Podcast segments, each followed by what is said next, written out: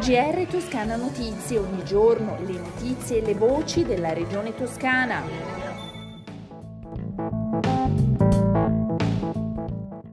Gentili ascoltatori, questo è il GR di Toscana Notizie. Tutte le persone che indipendentemente dall'età si sono vaccinate da almeno sei mesi con un'unica dose del vaccino della Johnson Johnson potranno prenotare la dose aggiuntiva, il cosiddetto richiamo, anche sul portale prenotavaccino.sanità.toscana.it a partire dalle ore 12 di venerdì 12 novembre. Prima era possibile solo per gli over 60.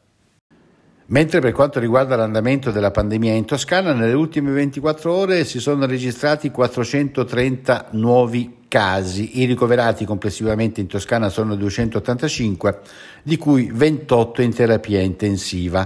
Nelle ultime 24 ore si registrano 5 nuovi decessi.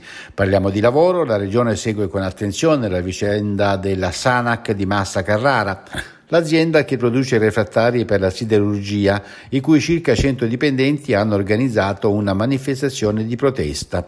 Siamo vicini, ha detto il presidente della regione Eugenio Giani, ai lavoratori della Sanac e presto incontrerò le loro rappresentanze sindacali per fare il punto della situazione. Sono anche in contatto, aggiunge Giani, con la vice ministra dello sviluppo economico Alessandra Tode che da mesi segue la vicenda. Una maggiore sicurezza informatica e migliori connessioni per decine di edifici pubblici di proprietà comunale.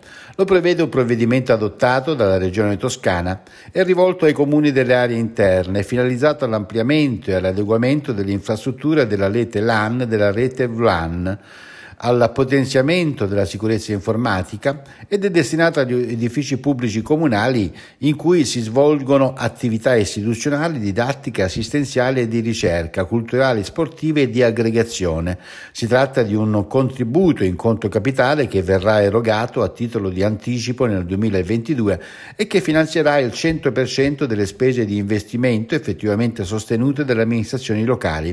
I comuni che hanno chiesto e ottenuto il finanziamento finanziamento sono stati ben 100 su 118 aventi diritto.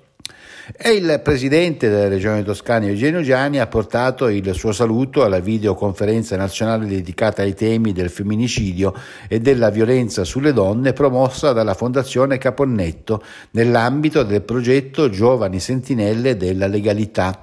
La videoconferenza si è svolta nella sala Pegaso di Palazzo Strozzi Sagrati a Firenze e ha visto la partecipazione di oltre mille studentesse e studenti collegati da tutta Italia insieme ai loro insegnanti.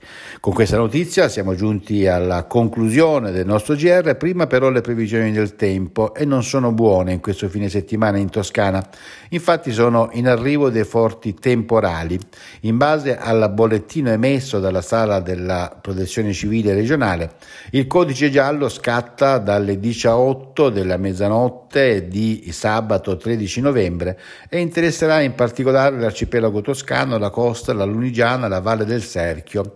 Le precipitazioni cominceranno già nel corso della mattinata di domani sabato nella zona costiera, per poi estendersi nelle zone più interne e assumere carattere temporalesco già dal pomeriggio. Temporali attesi anche nelle zone nord-occidentali della Toscana, con possibili colpi di vento e grandinate.